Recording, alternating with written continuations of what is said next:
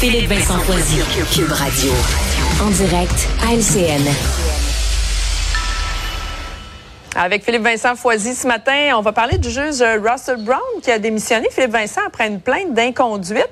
Il n'a pas attendu finalement le verdict du Conseil canadien de la magistrature. Non, euh, une histoire assez euh, abracadabrante où finalement, euh, au début de l'année, il y a des reporters euh, judiciaires qui réalisent que le juge Brown ne siège plus depuis quelques jours. Finalement, un mois après qu'il y a eu cette altercation, après sa suspension et son congé, la Cour suprême explique que finalement, il est en congé justement parce qu'il y a eu des allégations assez particulières là, qui se seraient passées aux États-Unis lors d'une cérémonie pour honorer la juge euh, Louise Arbour. Euh, Monsieur Brown, selon des allégations d'un ancien combattant américain, aurait harcelé euh, certaines femmes, aurait tenté de les suivre jusque dans sa chambre d'hôtel. Et puis, lorsque ce vétéran se serait interposé, il l'aurait poussé.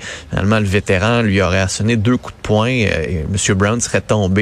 Sauf que Monsieur Brown se défendait en disant non, au contraire, c'est ce vétéran-là qui en état d'ébriété s'est attaqué à moi. Donc, situation vraiment particulière, là, surtout concernant un juge de la Cour suprême. Et M. Brown et son équipe d'avocats disaient, ben nous, on est blanc comme neige. Alors pourquoi il démissionne maintenant alors que l'enquête s'ouvrait? Bon, il aurait peut-être espéré qu'il n'y ait pas du tout d'enquête parce que la preuve aurait été trop forte, trop Ouais. béton. Finalement, Il dit a fait ça pour le bien commun. oui, ben c'est sûr que quand on prend ce genre de décision-là, on le prend toujours dans le bien commun. C'est une belle, c'est comme les raisons familiales. on trouve toujours une façon de dire qu'on le prend pas pour des mauvaises raisons. Est-ce qu'il a été démissionné? Est-ce qu'il s'est fait parler en disant, regarde, Ouais, en ce moment, tu es en train de nuire. En ce moment, tu retardes. Le, le processus va prendre deux ans, va prendre un an, s'il te plaît. Pense à nous, pense à la Cour suprême. Nous ne sommes techniquement que neuf, parce qu'il y a juste neuf juges à la Cour suprême, c'est le plus haut tribunal du pays. Quand il en manque un, ben c'est beaucoup plus de travail pour ses autres collègues. Ouais, Peut-être que devant ça, il a dit ben ça va être compliqué, on va faire traîner les procédures. J'aime mieux partir, j'aime mieux euh, m'en aller et faire en sorte qu'on puisse nommer quelqu'un d'autre tout de suite. Ceci dit, trouve ça illustre quand même un problème avec le, système judiciaire. Puis le système judiciaire, notamment le, le juge Wagner, juge en chef aujourd'hui de la Cour suprême, va faire un point de presse, tente d'amener un peu plus de transparence. C'est juste qu'il manque beaucoup de transparence. On le voit avec le dossier de Paul Bernardo, transféré de prison. Ça se fait sans vraiment nous expliquer ce qui se passe. Il y a des décisions qui sont prises. Le, le milieu judiciaire gagnerait à être davantage transparent pour qu'on comprenne un peu mieux ce qui se passe, qu'on ait moins de doutes, pour que la confiance du public soit encore importante envers euh, envers les institutions.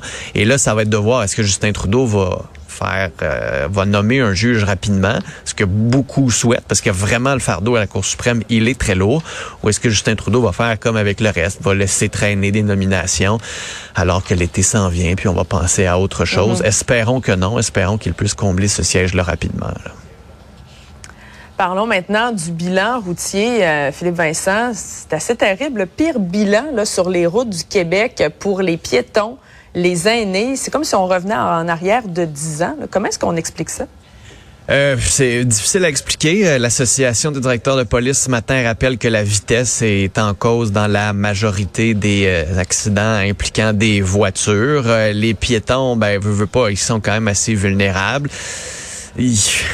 Il y, a la, il y a le fait que c'est complexe sur les routes. Il y a beaucoup de travaux, il y a beaucoup d'intersections. Les gens sont de plus en Ouais. plus impatients. Est-ce que ça excuse? Non. Est-ce que ça peut être un début d'explication? Oui. Alors que on voit que la, la, la pression, la répression policière a été très faible. Nos collègues du journal ont été dans le secteur où la jeune Maria s'est faite frapper près d'une école.